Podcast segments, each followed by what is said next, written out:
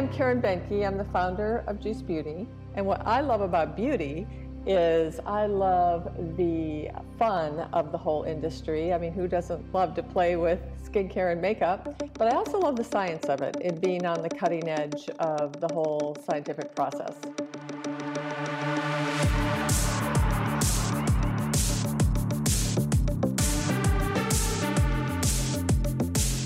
From New York City, you're listening to Beauty is Your Business, covering the intersection of innovation and business in the beauty industry.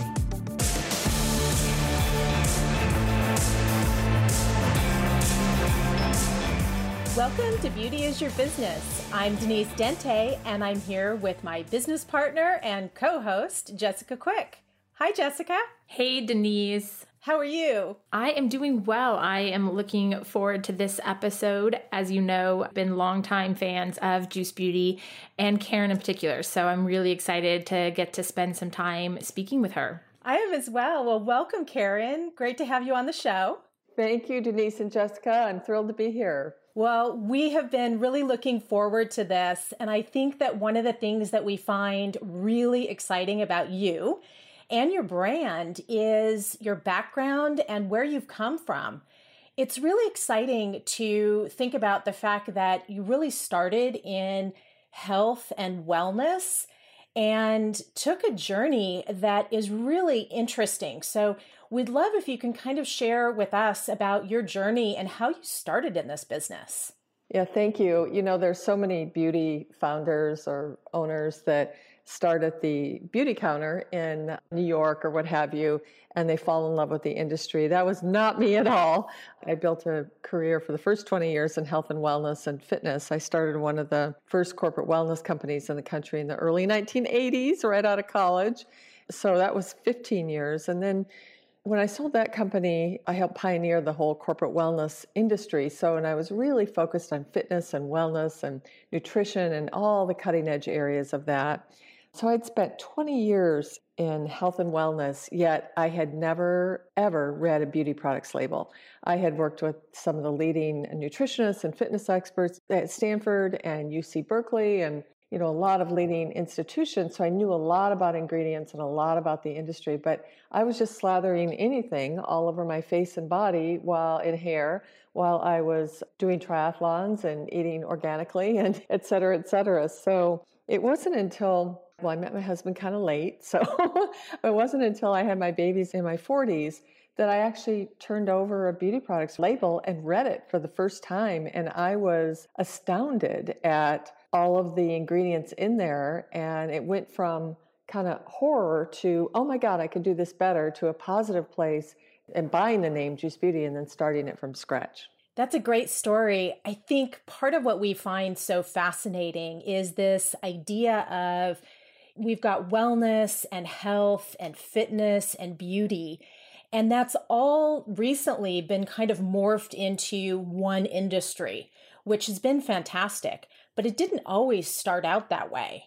And you really have pioneered and been on the forefront of this clean beauty movement before many, many people. So we're really impressed by that and would love to talk a little bit about the farm because that's a really exciting part of who Juice Beauty is. So can we talk a little about that? Sure. On your first point, you know, it never occurred to me to not have healthy products and be environmentally responsible because that was what I was all about. I've dedicated my life to health and wellness and fitness and and environmentalism. And we can talk a little bit more about that later. But so that to me was how you should run a business. If people, it's pretty well known that, and there's so many studies that show that what you place on your skin, it's absorbed. Your skin is the largest organ. So it just made sense to me to do that. Although the bigger companies have gotten on board a little bit more lately because consumers are driving it. So, yeah, our farm, and I'm at the farm today. It's just amazing.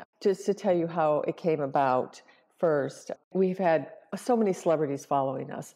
And so we had a beautiful relationship, still do, with Gwyneth Paltrow. And she was our creative director for three years and still a shareholder and all that, but not involved in the day to day business at all. And, but coming off of that whole campaign, I wanted to make sure that we were known as a Northern California brand, not a Hollywood brand, but as far as where our ingredients come from and what we stand for. So, and I love Southern California, don't get me wrong.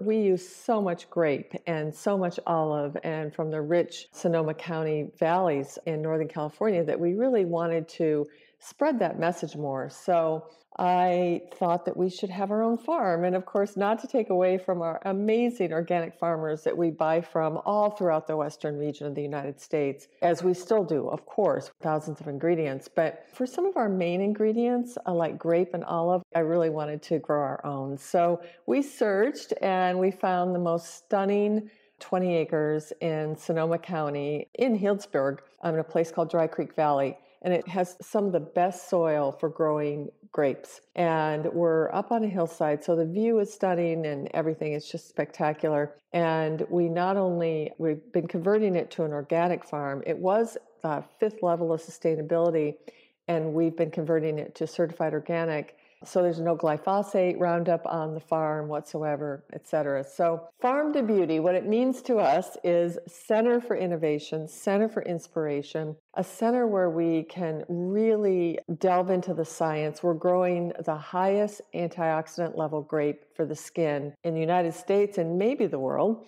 working with a UC researcher.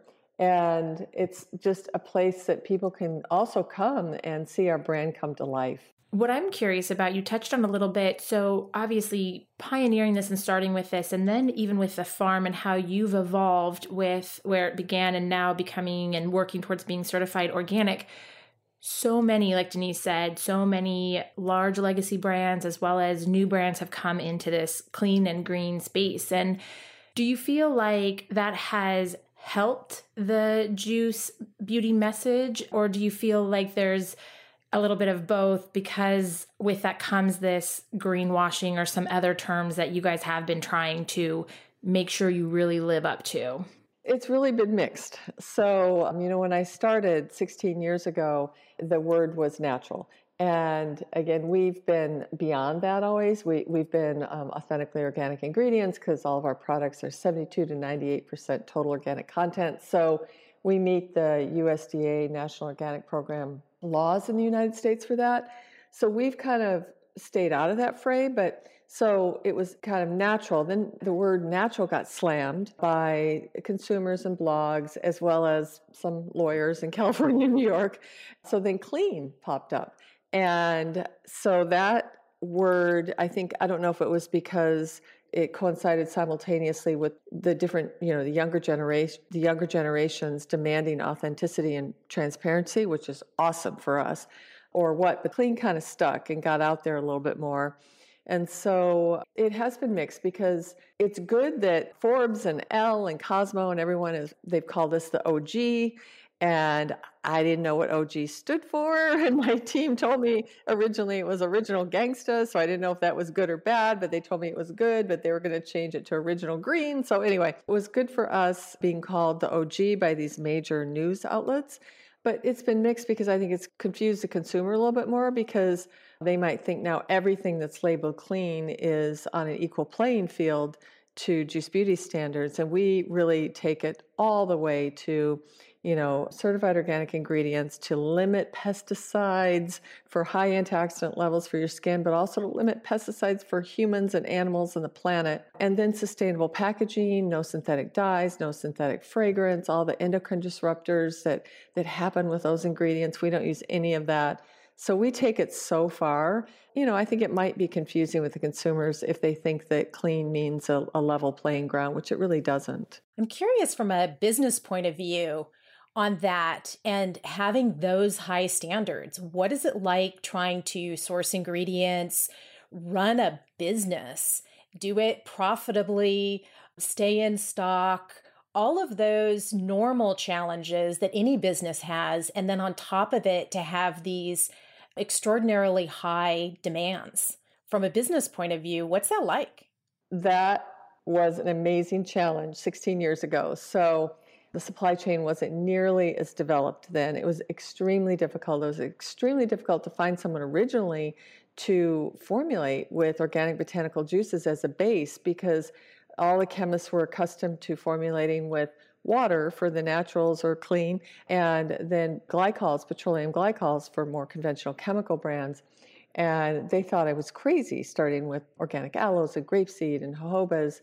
And then it took us years, step by step by step. And I, you know, I guess we've helped pioneer this. And for every ingredient that we thought was could be toxic, for humans, animals, or planets, we found an alternative. So, which was extremely time consuming. So, for instance, for synthetic fragrance, we started using plant oils for synthetic, and that had been already done a little bit, but for synthetic dyes, we really started using crushed roses and lots of different vegetable. For our mascara and things, we use the deep uh, argan, black from argan husks and the deep purple of purple carrot, for instance, which you know is really unique. But for our skincare, which is the majority of our business, to get that slip and feel of silicones and dimethicones, which conventional chemical brands use, which are all those little and all those little beads and things running across your skin, which feel good but don't do anything for your skin or the environment.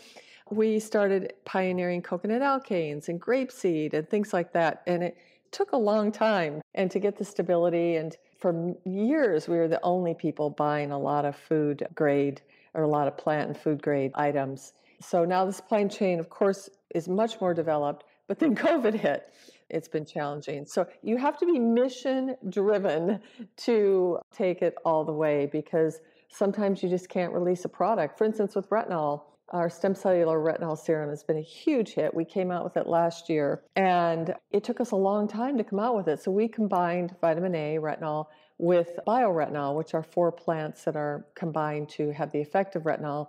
And then instead of encapsulating it in aluminum styrus or toxic ingredients that are often used that are often not listed on the ingredient label, we spent a long time, several years, trying to figure out how, and we did it, figuring out how to encapsulate it in evening primrose, which is a, an essential fatty acid, which is great for your skin. And that product has been such a huge hit. So it's a labor of love, and, and it's easier to slam out cheap fillers and products that you don't have to work so hard at and spend all the money on marketing. But I think those types of things are done by people that aren't as mission driven as, as we are. Absolutely. You mentioned earlier too using organic farmers and buying the food grade. So is that essentially what you have built is this essentially this microcosm of organic farmers is that really where you have developed and been able to get your ingredients the way you want them? We have. We have great suppliers and great organic farmer suppliers, and we have great labs that also have these relationships with suppliers. So our goal is always as we grow and develop to get closer and closer to the supply chain so we know everything about it and that's our goal so from day one we've always looked at how things are processed so how the organic oils are processed you know that they're cold pressed and not processed with hexane and and things like that. So and all that is super important to us, but again, doesn't have to be listed on the label. So the dirty little secret in beauty also is that one word on the label, perfume or fragrance, by law can contain over 100, 140, 100, I think the average is 140 ingredients many of which are known or carcinogens. So many of which are endocrine disruptors. So that type of stuff is so important to us. You'll never see that on our labels like fragrance or perfume. First of all, because we don't use synthetic fragrance, but we list all of our plant oils and things so that provide nice aromas. Wow.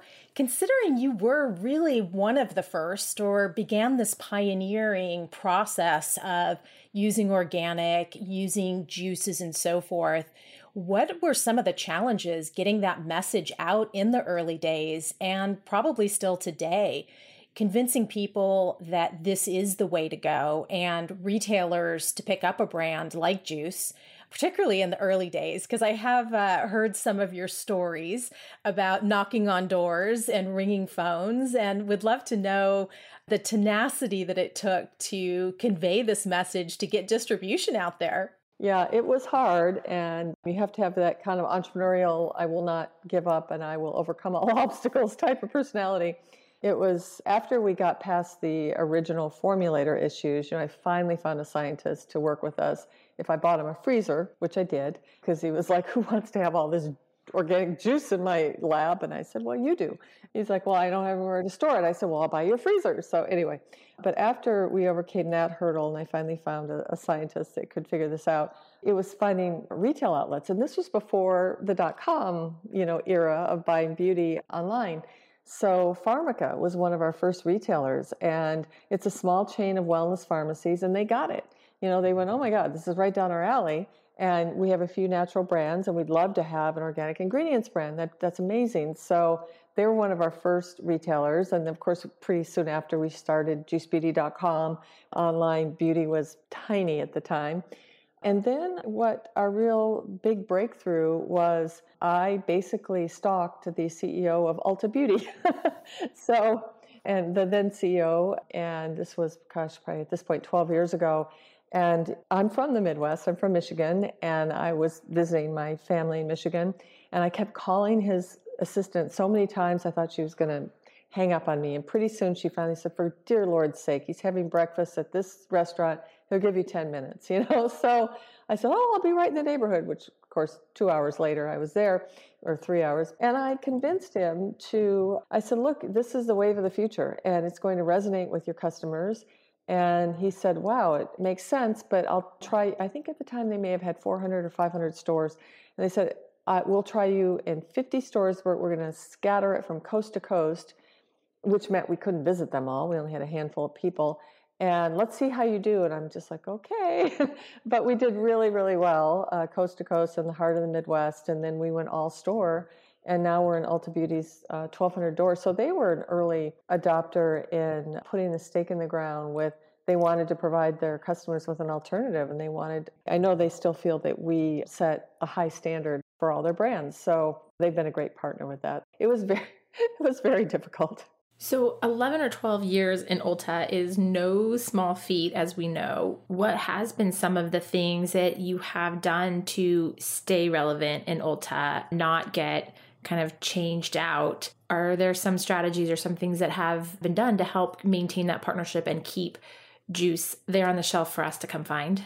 Yes. Well, first, we always try to help them with being on the cutting edge of what's happening in our world and in the natural, organic, clean beauty world. So that's, I think, been helpful to the Ulta Beauty executives and top management, our buyers, but it's customers that are voting. So we've done really well there. We've been a top 10 skincare brand. We fought our way into the top 10, which was really hard as an independent brand because most of the brands there are owned by Estee Lauder, Shiseido, or Unilever, L'Oreal, et cetera. Even if they have a small niche name, they're, they're one of their brands. But I think it's innovation and efficacy is what has been the name of the game for us. So from day one, I set the standard of we will not come out with a product unless it meets or exceeds conventional chemical results. So if it didn't meet or exceed conventional chemical results, forget it. We're not doing it. That was a big standard for us. We knew we could beat the clinicals and everything of naturals, and but we we we were going after those hardcore conventional chemical brands that people have been buying for years and that can have some you know visible results on the skin, but in my opinion, have too many toxic ingredients that you know you don't want to use. So my goal was to have better results, but to have the healthiest ingredients. So it was a win win win that you're getting the results on your skin, you're winning by what you're absorbing into your body is healthy, and then you're winning environmentally with organic ingredients and sustainable packaging, et cetera. So that was the goal. So it's really the customers just voted.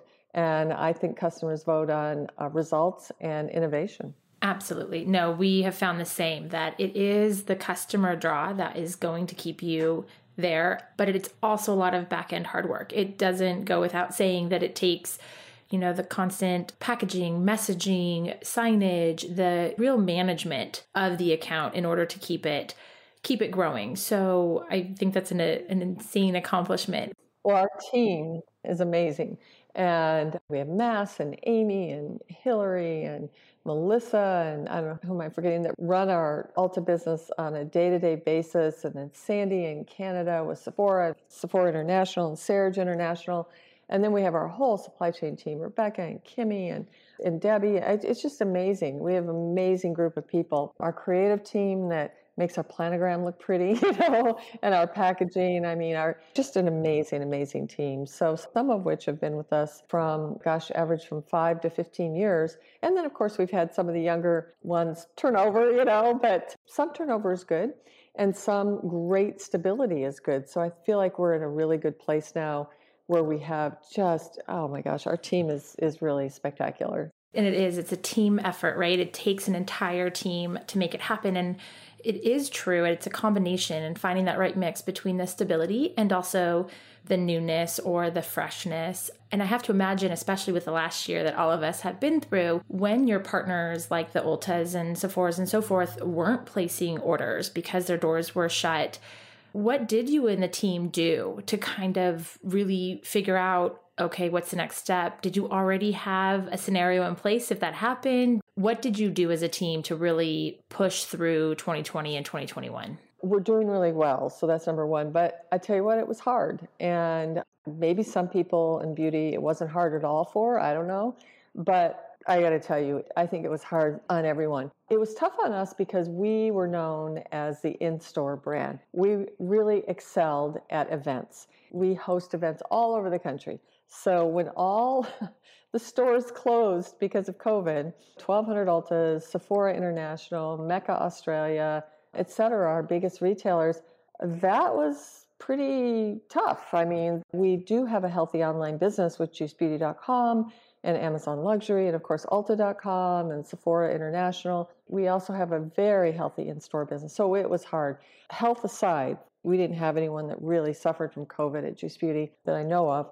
But health aside, it will actually, in the long run, help our business because it's really forced us to focus on digital more and social media more and, and things like that. So we had to shift and that we continue to shift. So, but the supply chain issues are, I can't even, it's unbelievable. The minute you think you have one thing solved, then there's no truckers or what have you. Hopefully it will. I don't, I don't even know. I, it's got to get better. We agree. I mean, the funny things that we, you know, if anyone told me five years ago I would be on the phone trying to find drivers for a truck from the port, and I would never have imagined that was a beauty marketing role. But yet here we are, right? Whatever it takes. And like you said, the entrepreneurial spirit, whatever it takes to get that final piece done. Denise and I always laugh the last 10% always feels like the hardest. And you do everything possible to get it done. It's been a year for all of us, and, and I do love that Juice Beauty, you're focusing and switching, or not switching, but your focus has moved to digital. I was reading recently, even your own kids have actually started to come with some of the social piece, as I understand, or coming in really bringing into Juice Beauty. Are they becoming more a part of Juice Beauty? Are they a little bit more arm's length? It's mom's company? Well, they have been involved all through high school. Both of them interned at Juice Beauty. And so Jake, our son, was actually, he interned a little bit more and he was incredibly helpful in the whole supply chain and warehousing and some internet projects and just that whole area, incredibly helpful. And then he has not been as involved lately. He's now uh, 23.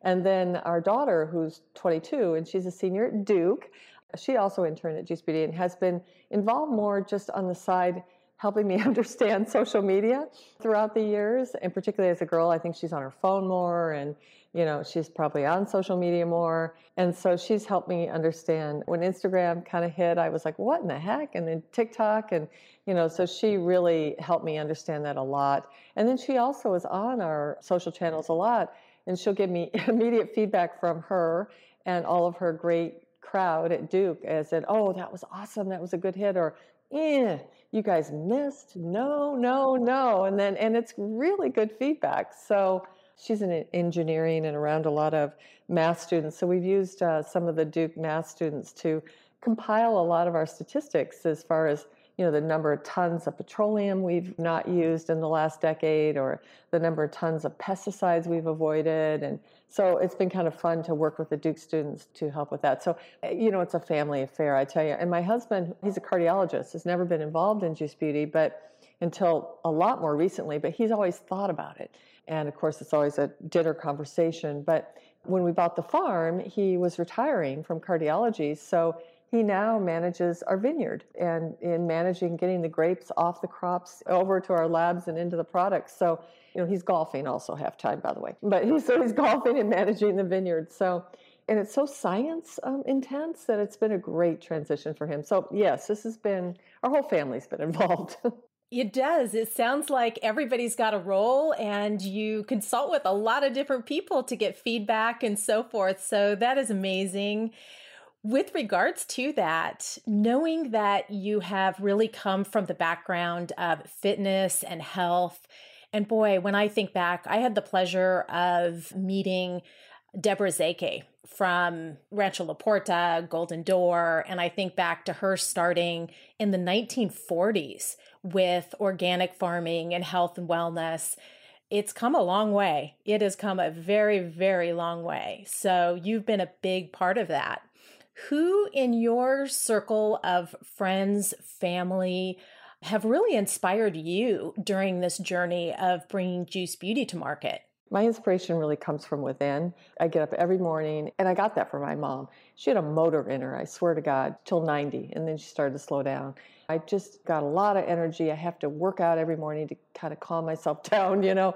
And so I get up every morning really inspired to just go at it. And then my team, I just don't want to let them down. I just always want to lead and, and try to help them. I'm sure that I irritate them because I'm always like, let's go, let's go, let's push more. But I'm always thinking about how I can make it easier for them or how we can push the edges of the envelope more. My inspiration comes from just things that have happened to me in my past, and just one from not being dealt the best health card in the world when I was little and overcoming a lot. But secondly, you know, growing up in one of the smallest towns in Michigan, or a small town in Michigan, the whole Battle Creek area, our area was a home, unfortunately, to the largest PBB spill in the history, I think, of the world, definitely of the United States. And PBB was accidentally mixed into the cattle feed, and that whole region, the milk, the cattle, everything was loaded with PBB.